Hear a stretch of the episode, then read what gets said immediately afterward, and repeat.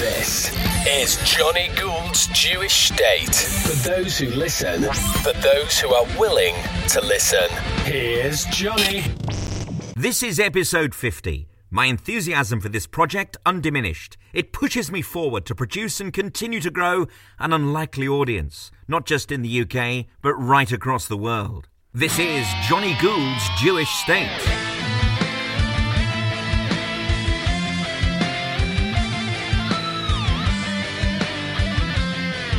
It really feels like we're at another crossroads. A new administration in the US, new leadership of sorts in the battle for the soul of the Labour Party, and in Israel, decades long sufferings of the consequences of malicious terror and thoughtless politicking. My last three episodes on Labour anti Semitism with two of its leading lights, the Abraham Accords with His Excellency, the UAE Ambassador to the UK, and Justice for Malki Roth couldn't have been more diverse and the reaction to them more raw or emotional. Scroll back if you haven't listened to any of these episodes already. This is Jonny Gould's Jewish State. And for those of you kind enough to have donated, like Mike Faulkner did via Patreon, thanks ever so much. The links to do so are in the written intro to this podcast. Well, you could even buy me a coffee. And on the subject of anniversaries, here's a story of Palestinians, paywalls, and parish pumps. The Jewish Telegraph is 70 years old. Paul Harris could talk all day. As storyteller of our oldest traditions, he's also probably the most prolific self publisher in Anglo Jewish history because he's the editor, proprietor, and chief executive of the Jewish Telegraph.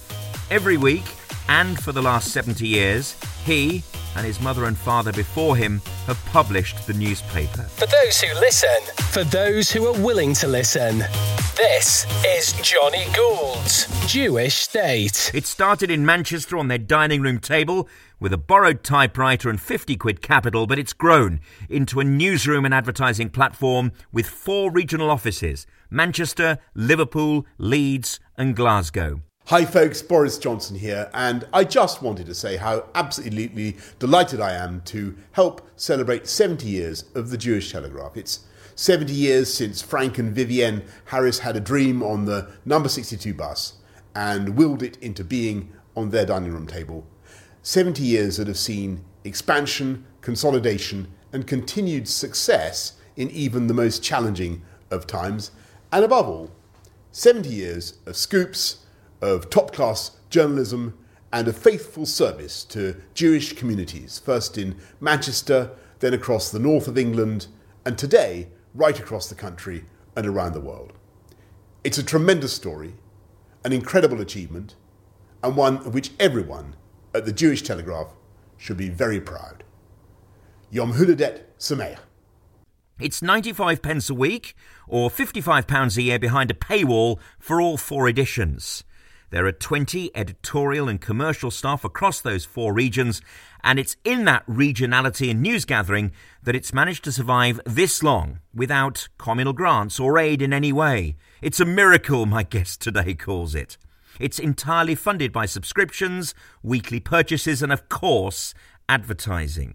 North and Northwest England isn't just about those four big city communities. We think of towns and cities where substantial synagogues existed that are just no more Middlesbrough, Sunderland, Stoke-on-Trent, and virtually every town in between and around. But Paul's upbeat about how Jewish communities thrive in spite of declining numbers and points to some green shoots of recovery among the ultra Orthodox, which exacerbates a polarization in our communities. Stay tuned for Paul Harris of the Jewish Telegraph for a story of terrifying exclusives intercommunal publishing rivalries, The Prince of Pop, and Sharon! This is Jonny Gould's Jewish State. For those who listen, for those who are willing to listen. Many happy returns, 70th birthday.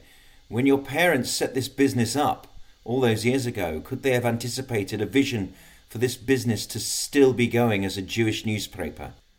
I'm not sure whether we would say that they couldn't accept it would still be going, but I don't think they would have imagined that it would have expanded to the extent it has uh, and that it has the reach and the reputation today that we enjoy. Because, of course, in the three generations that the newspaper has existed, uh, the Manchester community, the Liverpool, Leeds, Glasgow, Newcastle communities have moved all over the Anglo Saxon world, but also into the new worlds of uh, Israel, South Africa, Canada, the United States. Uh, the, the, the fan of your content is now worldwide, isn't it? It is, but my when my father originally started the Jewish Telegraph, the most important thing was local news. So we've always worked on the premise of local news first, regional news second, national news third, and international news fourth in that in that order. And all four editions reflect this. Obviously, there are times when um, international and national news take priority, but we've never lost sight of the fact that we do serve the local communities Manchester, Leeds, Liverpool, Glasgow, and slightly beyond. Um, and we are determined to give them parish pump as well as the more, as well as the more serious coverage. I'm absolutely delighted to hear that because, of course, that is the tradition that journalists of our generation, and uh, I think our generation stretches uh, to 30 or 40 years. I came from local radio, and that was exactly it. The Ayatollah may have died in Iran, but if a Tipton factory on my local radio station got a grant of £100,000, that led the bulletin. The traffic news, we always led with the roads rather than the motorways. And that's the key, isn't it? The fact that you can relate to your audience, or should we say your readership, uh, which has been the prevailing, the ongoing, uh, the indomitable success of the newspaper over this span of time? Well, I suppose being slightly facetious, uh, when you mentioned the Ayatollah, I suppose yes. Of course, we, we, we would we would report that. We'd probably try to find out if we had any Jewish relatives. Always localised, no problem with that. Um, now, let's just talk about how it started. Seventy years ago, as we said, a borrowed typewriter and fifty quid on the dining table of your parents. So it's great to see that with the strip lighting behind you, you've progressed somewhat. Yes, we have. Uh, we no longer have candles. My my parents actually met on a bus in Manchester. My father was a freelance journalist in London. He moved to Manchester to become information officer of the Zionist Central Council. Um, he joined Manchester Maccabi, where he played uh, football, tennis, hockey, and also run the club newspaper my parents met on a bus, as I say, and the rest is history. Um, they became engaged. My, they married. My father was determined that Manchester was going to have a proper Jewish newspaper, which it didn't have. My grandfather, who was in the watch business, that was my mother's father, told my mother, let him get this Michigas out of his system. Uh, I'll cover the, the losses for the first year, and then he'll come into my business well, as they say, the rest is history. Uh, the paper was a success from the first year. Um, the only newspaper really covering the area was the London Jewish Chronicle, um, which had basically swallowed up every other newspaper which had dared to set up to oppose it over the years. Uh, it failed to do so with the Jewish Telegraph, which just took off. And do you think it's the fact that Manchester, being such a, a vibrant and big Jewish community, probably the only Jewish community in the United Kingdom that actually challenge London in terms of numbers that, is, that has given you the backbone to be able to compete around the country? I think the reason that we've competed so well is that we do news gathering probably better than any other Jewish newspaper in this country.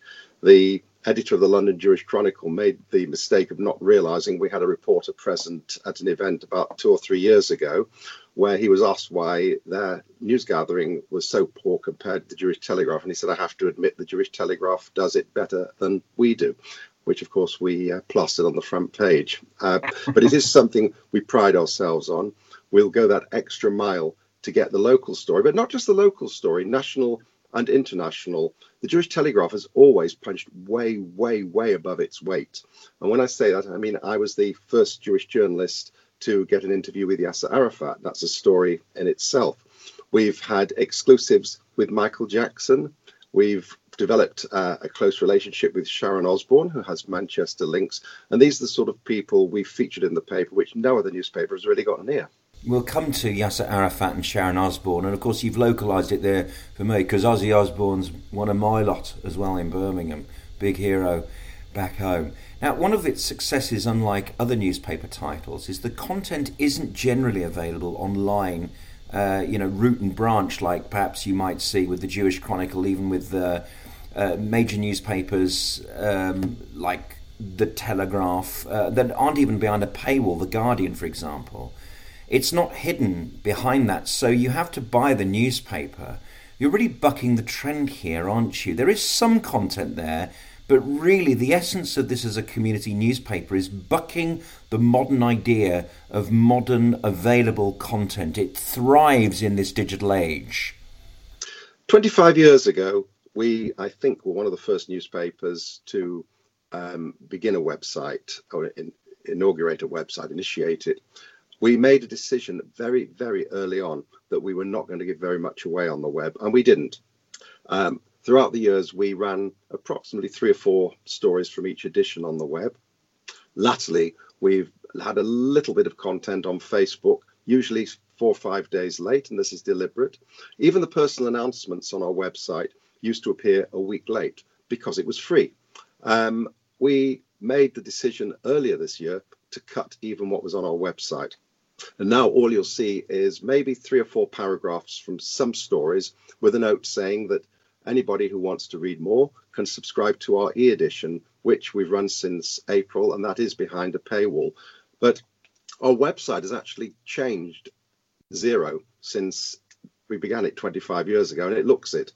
Eventually, we will upgrade it, but we are a print edition. We're paid for newspaper. We're the only Jewish newspaper in this country which is not subsidized in some way. We live or fall ourselves. It's a family owned business. The buck stops with me. And we, you know, have to say, when we cut the content on the web earlier this year, we had hysteria from all over the world. How dare we? we're stopping people reading it. Uh, why are we doing this? We did have to point out, and we did reply to every complaint, pointing out that for years they've had this content free. Now, if they want it, they can pay and get it relatively inexpensively on our e edition. Long may it continue that you can reply to every complaint. Uh, I think in the modern digital age, that's probably a compliment. Now, it's a unique enterprise, as you just hinted on, in the community, in the sense that it survives without communal aid or grants. It's actually a private sector business in the Jewish in, in the Jewish community. It's very unusual. It's a miracle. yeah. Um, it is, a, you know, it is actually every, every, it is a, a, weekly miracle that we survive. We make no bones about it that we've had years when we've made losses. Um, many weeks of the year we make losses, and, and effectively we're producing four editions of the newspaper very often for the benefit of the community. The community doesn't appreciate that. And this sometimes is a bone of contention where organizations expect us to publicize their activities free of charge.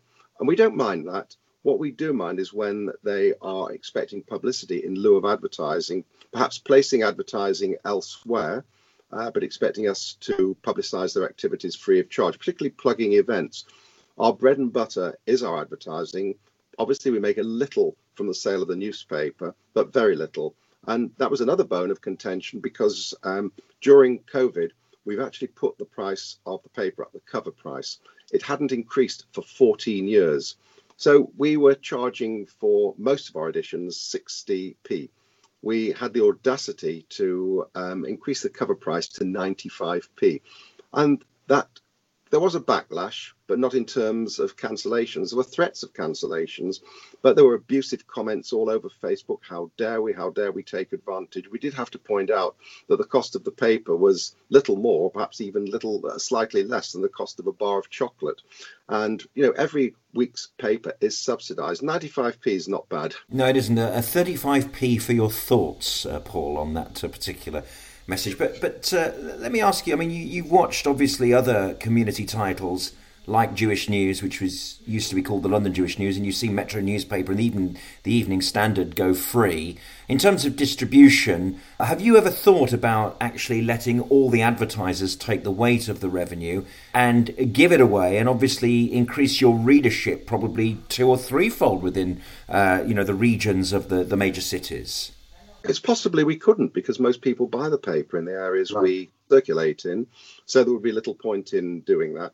And who knows what might happen in the future, but I do feel that free papers do devalue the product. They are not the same as paid for newspapers. And there are some fine free newspapers. I'm not suggesting that aren't, but it's not the same as a paid for newspaper. Choose to go out and buy it, uh, you know, pay their hard earned coppers to do so. It's very easy to have free papers, and who knows what circulation of free newspapers actually are.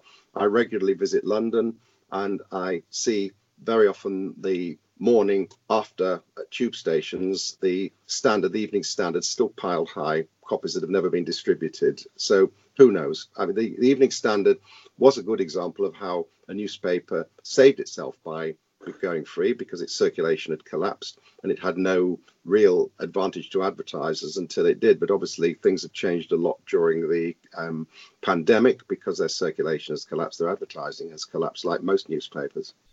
Let's talk about some of your friends. You mentioned Sharon Osbourne, uh, Michael Jackson. I always think his name for such an unusual chap. He had such a normal name. Michael Jackson could be the name of a president of the Shul, couldn't it? It could be just, oh yeah, my old mate Michael Jackson. Uh, maybe you didn't make that mistake and you actually interviewed really the Motown superstar. Well, uh, it did come up in a shul environment. One of my closest friends is Uri Geller. Uri Geller and Michael Jackson had a very close relationship. Um, I was invited with my family when Uri Geller and his wife Hannah decided to renew their marriage vows under a chuppah because they'd never actually had a Jewish wedding. They'd had a hippie wedding previously, and they decided to get remarried or married properly at their home when they were living in Sonning. And Michael Jackson was his best man. At that stage, uh, I got introduced to Michael Jackson, spent quite a lot of time with him. And as I did the previous evening when he addressed the Oxford Union, I sat with him in his dressing room talking about all manner of things. Not that I got much response, but uh, it was mainly a one sided conversation. But um, for the Jewish Telegraph's 50th anniversary, Michael Jackson sent us a handwritten message, which we published. Isn't that fantastic? And uh, if you'll allow me, I might make that the cover of our podcast with your permission, sir. Okay. Is that a yes? That's a yes. Yeah, because I don't want to be sued just in case it never happened. It did.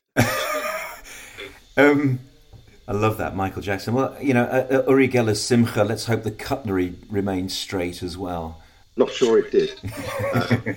now, uh, Sharon Osbourne as well, uh, that's a nice one. And as you say, yes, she comes from a, a, Jewish family in Manchester, doesn't she? Well, her father, Don Arden, uh, was a chazan at the Higher Crumpsall Synagogue. Uh, her aunt, until very recently, she's now in her 90s, was administrator still of that synagogue. I first came across um, Sharon Osbourne after her aunt visited her in LA with members of her family. And she asked me when she came back and brought me some pictures, which we published, would we like to speak to Sharon Osbourne? Which I did. I interviewed her. She was extremely suspicious, didn't trust me. Um, until sometime later, I can't remember why she had my home number, uh, but I got a call on a Saturday night from her home. Uh, and this, this voice just came on the phone, said it's Sharon. I couldn't for the life of me think who it was. Then I realized who I was talking to. And she wanted some advice on something that the News of the World were about to feature. It was an interview with her brother, with whom she was having issues. And it was all to do with her father's care. And she was being accused of things that were definitely not her fault. And we talked, and she asked my advice. I gave it her. And after that, I received a number of calls from her asking for help. She then decided she was going to help uh, to restore to its former glory the Higher Crumpsall Synagogue in Manchester, where her father had been a chazan. And she donated funds to help with its repairs. When her father died, um, she was I was in contact with her, and she was on her way to Manchester because the funeral was going to take place in Manchester, and she didn't appear at the funeral. She was given a very bad press. It was suggested that because of a family rift, she'd stayed away, and that was not the case. And I knew that wasn't the case. And we published the story that Friday to explain what had happened, which was that she was being pursued by the press. She didn't want to turn it into a media circus, and she didn't want to upstage her father's funeral. So she she didn't appear, and that was the truth of the matter.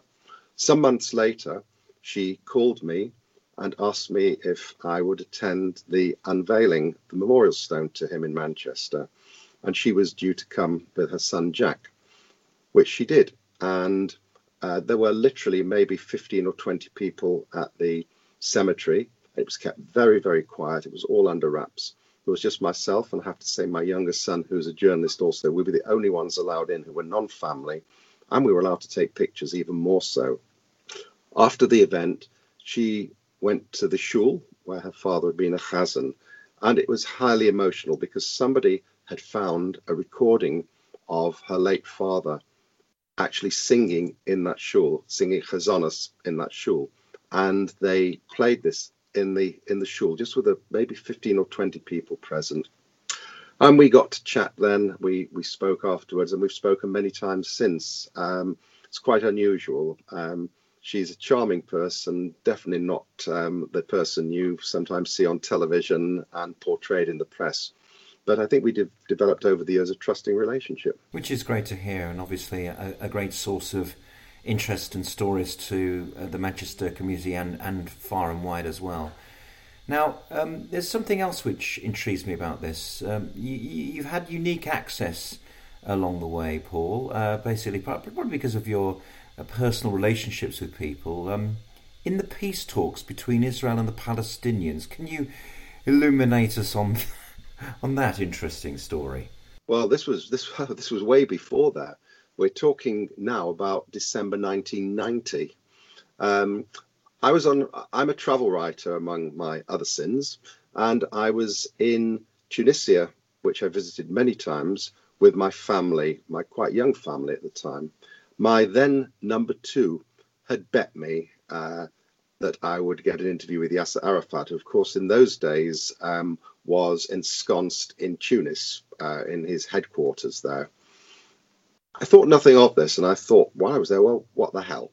So I made a couple of phone calls, and everybody I spoke to knew somebody else who knew somebody else who knew somebody else who could contact Arafat, but I actually never got anywhere. Finally, I made contact with the Tunisian Foreign Ministry. And not long afterwards, um, we decided to spend a night in Tunis and uh, we wanted to see the famous Bardo Mosaic Museum. We, I got a call back and it was somebody from the PLO. And this person, all he said to me was, um, meet me in the lobby tomorrow morning in your hotel lobby. Arafat's not here, but you can meet Abdul Rahman, his number two. So uh, I, I, was there with my wife and two young kids, and I had a hired car. I was expecting I was going to follow somebody, but this young man uh, decided he was going to come with us. And we got into my car and started to drive.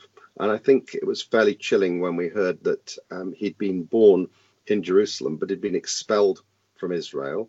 Uh, he was a graduate of an East European university in apparently nuclear physics, which was a little bit worrying. Anyhow, we we drove out to the outskirts of Tunis, way way up from everywhere, and I have to say I was getting a little bit worried. We he finally signalled that we should stop, and we were in the middle of a quite a modern, luxurious housing estate. We were ushered into a property which um, we could see was full of bulletproof glass. There were automatic weapons all over the place and PLO posters.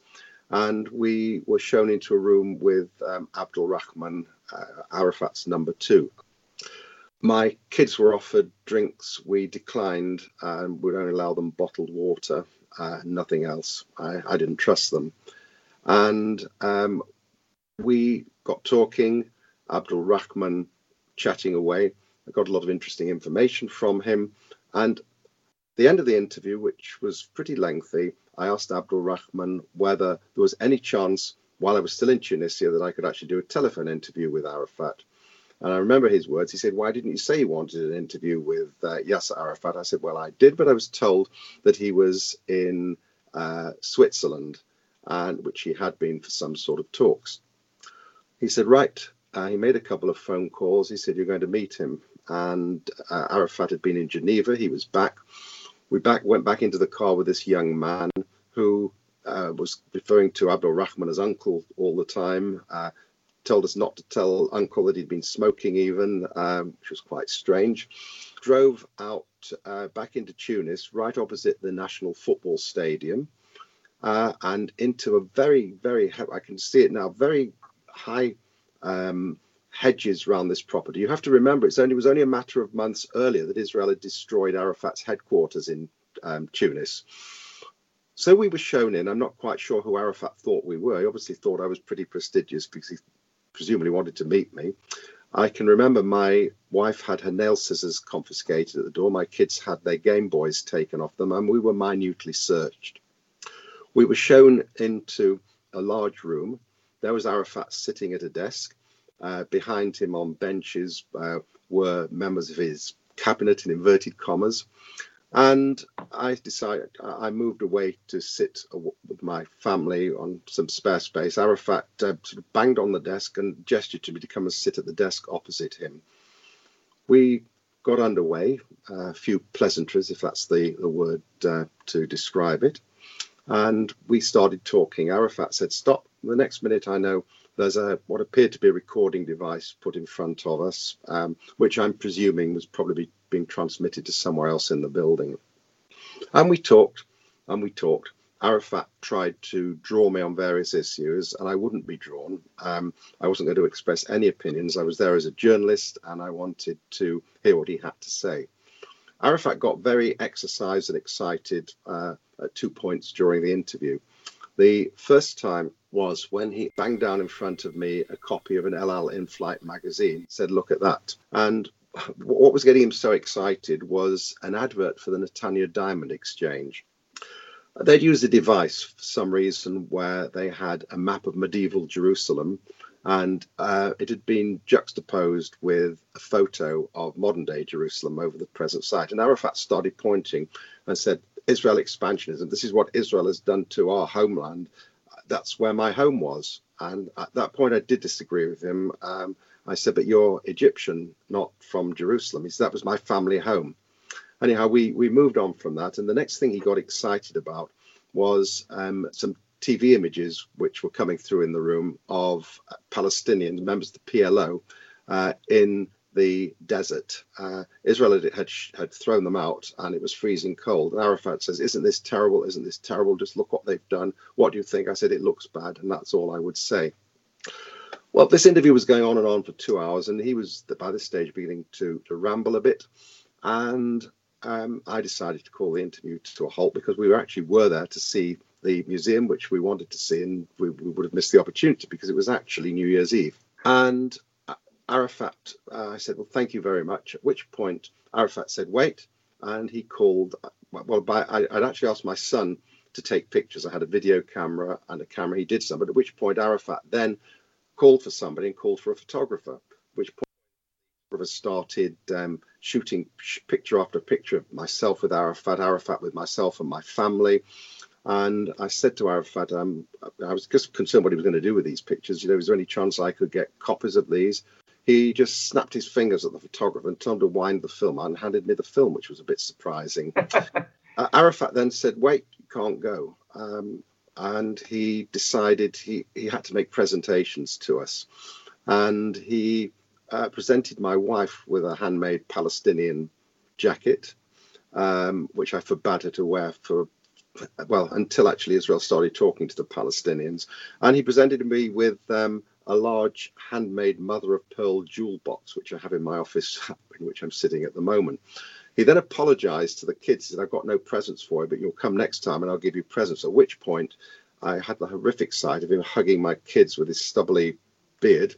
And uh, I had images of Hitler, Saddam Hussein, you name it. Um, when we, we left the place, I said to my wife, do you realize what we've just done? I said the proverbial is going to hit the fan when this appears in the paper. You have to remember, nobody knew where we were. It was a risk. My office didn't know I was there. Nobody knew that we were with the PLO. Um, and bearing in mind some of uh, the criticism the Jewish Telegraph had made of the PLO over the years in very strong language, I suppose I should have been a little more worried. We went out into the uh, Tunis uh, sunshine and uh, I phoned my office. Nobody could quite believe what had gone on. Fast forward to the, the following Friday's paper, and something of a mistake. I ran a picture of myself with the interview on the front page, sh- shaking hands with Arafat. And the proverbial did hit the fan. There were public burnings of the paper around Manchester, threats never to advertise in it again. Uh, how dare we? Uh, man with Israel, with Jewish blood on, on his hands. Um, I did have to point out this was a journalistic exercise. And I was asked, well, if Hitler had offered you an interview, would you have accepted it? I said, yes. Uh, of course, I'm a journalist. It was a major exclusive. It was obviously picked up all over the place. The most surprising thing was that I phoned the Israel embassy in London at the time and told them I knew the precise layout of his headquarters. I wanted to give them information. I phoned twice. You know, they never came back to me, and I was very, very surprised because I had intel that really they didn't know. I'd been inside there I knew the exact layout of the building, which was, um, which I thought could have been quite useful it was a fascinating exercise. Some of our Zionist, pro Zionist, obviously, advertisers threatened to never to advertise again. Um, I have to say, six or I think it was about eight or nine months later, Abie Nathan then made contact with Arafat. He did his famous interview. I was I did it before him, and it wasn't long afterwards that Israel actually started talking unofficially to the PLO. And I have to say, I did write to some of those people who had told us that uh, they would never advertise with us again, never have any contact with the paper again. Asked them, would did this mean that they would never uh, visit Israel again or have any contact with Israel in view of the fact that Israel were talking to Arafat? But it was a, it was an absolutely major, major exclusive. You know, when I look back on it now, definitely the, the biggest exclusive of my career. And we should have been frightened, but we weren't. We didn't even have time to think about it. It was it was an incredible experience. An unbelievable story made believable. Paul, I'm not sure how I can follow that. You've, you've had some battles with the Jewish Chronicle in London over the years, haven't you? Which has sort of ended up in impasse. They realised they couldn't subsume your title like they did other titles, and so kind of they've left the Northwest and North to you, haven't they? Yes. The Jewish Chronicle in uh, 1960 took over uh, an existing Jewish newspaper in Manchester called the Jewish Gazette. Um, not only did it do that, but I have to preface everything I'm going to say now with the fact that uh, nobody um, at the Jewish Chronicle today uh, was around at that time or at the time of any of the other things I'm going to talk to you about. So um, there is no blame ascribed to anybody there, um, no responsibility, and no criticism. They not only took over this paper, but they also approached my parents, then printers, offered them a considerable amount more to print the Jewish Gazette, which was the paper it had taken over, uh, if they would give us notice. And this was just before Pesach at that time. My parents had no proper contract in place, and they were given very short notice to go and find other printers. Thereafter followed um, 30 odd years of bitter, bitter battles with the Jewish Chronicle and its antics with its northern newspaper. This paper was run at a huge, huge loss over the years, and I'll, I can prove that, and I'll tell you why uh, shortly. Um, it was given away free. It offered advertising free if those advertisers didn't advertise in the Jewish Telegraph. They tried to give personal announcements free to try and put a stranglehold on us, and the personal announcements, Hatch, Match, and Dispatch, were a major source of revenue for us, a major source of interest for our readers. There were constant battles and lies about circulation. Um, it got to the stage where we actually employed private detectives posing as waste paper collectors for six months to pick up from most of the major newspaper uh, news agents in Manchester and Leeds um, all the returns of every newspaper they had, not just the Jewish Jewish Telegraph, Jewish Gazette, Jewish Chronicle. But we had an outbuilding in our premises here. We stored these. We kept record of numbers. We also had the same firm of private detectives go into the Jewish Gazette's printing plant in Manchester. Uh, its printer, by the way, uh, a non Jewish man, was also the Jewish Chronicle's Northern Managing Director, which meant that he ran the operation. We ensured that the private detective went into these premises, the printing premises on press day, and was able to see how many copies were being printed. He was posing as a, as a prospective client. So we were able to work out um, from the number printed and the number of returns exactly how many copies they were distributing, and we threatened them. Before that, um, we had actually sued the Jewish Chronicle and Jewish Gazette uh, for libel, and this was a landmark case in 1978. This was a very bitter story, and it revolved around the then Jewish Telegraph Cup, which was a um, trophy com- competed for by Northern Jewish Soccer League teams.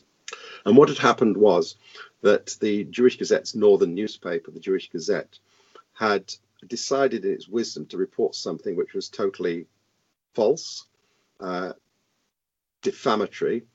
Um, on that particular weekend, there was a representative match between the Northern Jewish Soccer League and the Manchester Jewish Soccer League. And that was on the Monday. On the Sunday, it was the final of the Jewish Telegraph Cup.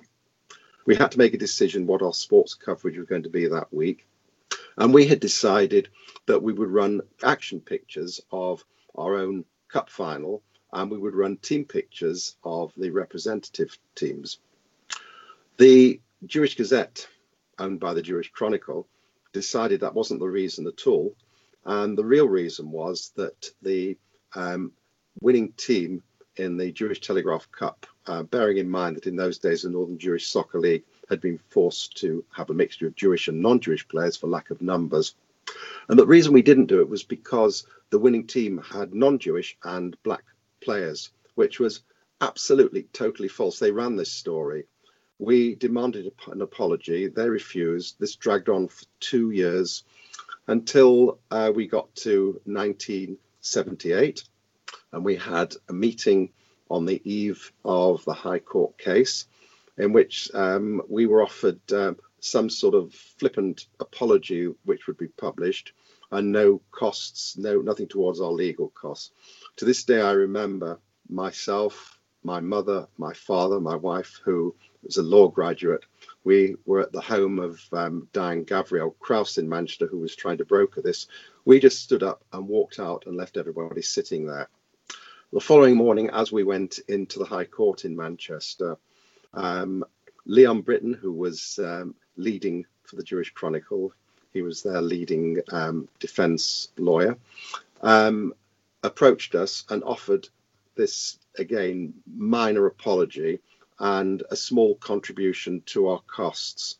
We, we actually laughed uh, in their faces, literally laughed in their faces, and went into court. It was a huge risk. If we had lost this libel action, it would have put us out of business because the costs would have been absolutely horrendous. But we couldn't allow our reputation to be uh, demeaned in this way.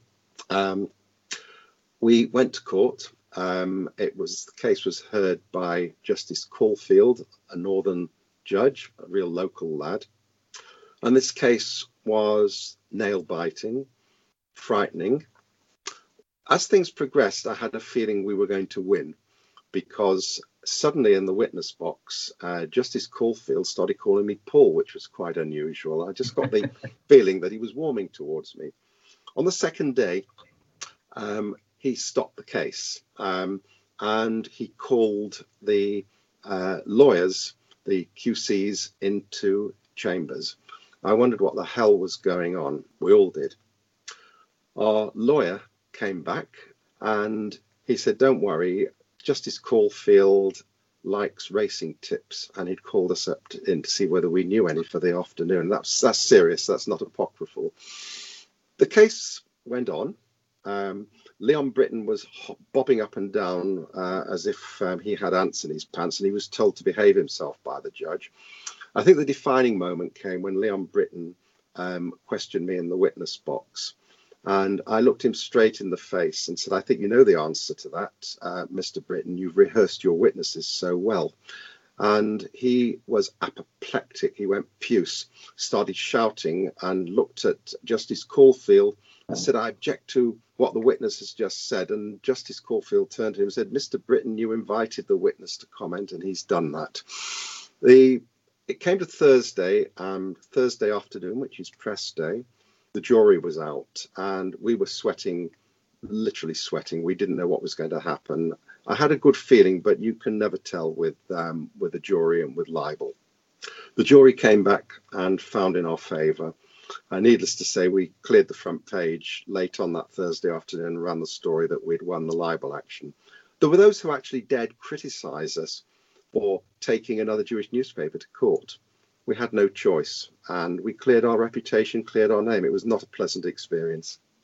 But a defining one in your newspaper's history. Now, there are a number of communities which were, of course, major centres uh, in the first, say, I don't know, 40 years of uh, the Jewish Telegraph's life.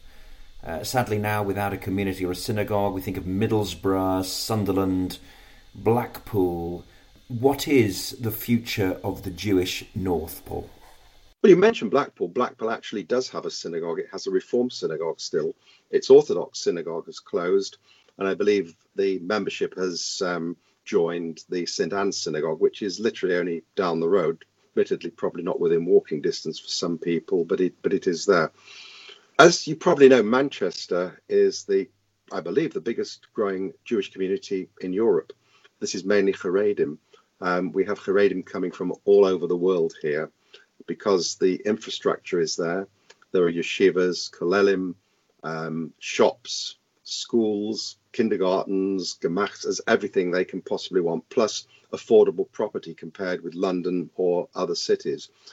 I've no worries for Manchester at all, apart from the fact that the middle of the road Jewish community is and has been rapidly diminishing and disappearing. What is interesting is that there are Jewish people in a lot of these outlying areas you mentioned. And for these people, the Jewish Telegraph is very often their only contact with Judaism. Uh, and we know this because we get calls from people who um, have suffered bereavements, very often people who have married out and want to know what they should do because their partner has died, their Jewish partner has died, or a Jewish mother um, whose husband is non Jewish, they've brought up, uh, they, they've married, um, they have had a child. What do they do for a bris? Uh, what do they do when it comes to bar mitzvah? We get these calls from all over the place. And that's because the Telegraph is their only link. They buy the Telegraph, and it's an added responsibility knowing that we are their only link with not just the community, but probably with Judaism. Obviously, a lot of these smaller communities are going to disappear. There are people still living there. I think, you know, certainly in Lancashire, and surrounds, a lot of people will gravitate towards Manchester if they want kosher food. They will come here to buy it. Whether they come to Shul for Yom Kippur and Rosh Hashanah is another matter. Possibly they do. Certainly not at the moment. It's it's it's a difficult thing. It, it's difficult because these communities will will never reappear. There have been efforts, as there have been outskirts of um, London suburbs, to establish outposts communities. I mean, I know that's mainly Haredim, but in Manchester, the Reform community tried to establish um, a congregation in the Rochdale area about 30 years ago. They, they had land, they wanted people to move there. It actually didn't happen. Um, there will be polarization, there's no doubt about it, and these, these smaller communities will disappear. Places like Leeds, which again, the community has shrunk, but it's still got it's still a vibrant community with vibrant shuls. Places like Liverpool, again, it shrunk uh, with only one kosher shop now, but again, with congregations which are still carrying on. I don't see these communities dying in the next decade or two. Um, they will polarize. Whether all the shuls will survive is another matter. But a lot of these congregations very, very proudly hold on to their traditions. There's some beautiful shuls in, in Leeds and certainly in Liverpool. Manchester, I have no concerns about. Glasgow, again, uh, it's a shrinking community. A lot of the younger people move to Manchester or London once they've graduated or married or they marry partners from from these communities. But it's a vibrant community. It's still going strong. Where it will be in 20 or 30 years, who knows? At the moment, um, they're thriving, I think, in their own little way. Paul Harris, here's to another 70 years. Congratulations on this important anniversary. Thank you very much for joining me on Jonny Gould's Jewish State. If you like Jonny's regular podcasts, think about making a donation at either patreon.com slash Jonny Gould or click on the PayPal icon on the donations page at jewishstate.co.uk or buy him a coffee. He loves coffee at ko-fi.com slash Jonny Gould. That's ko-fi.com slash Jonny Gould.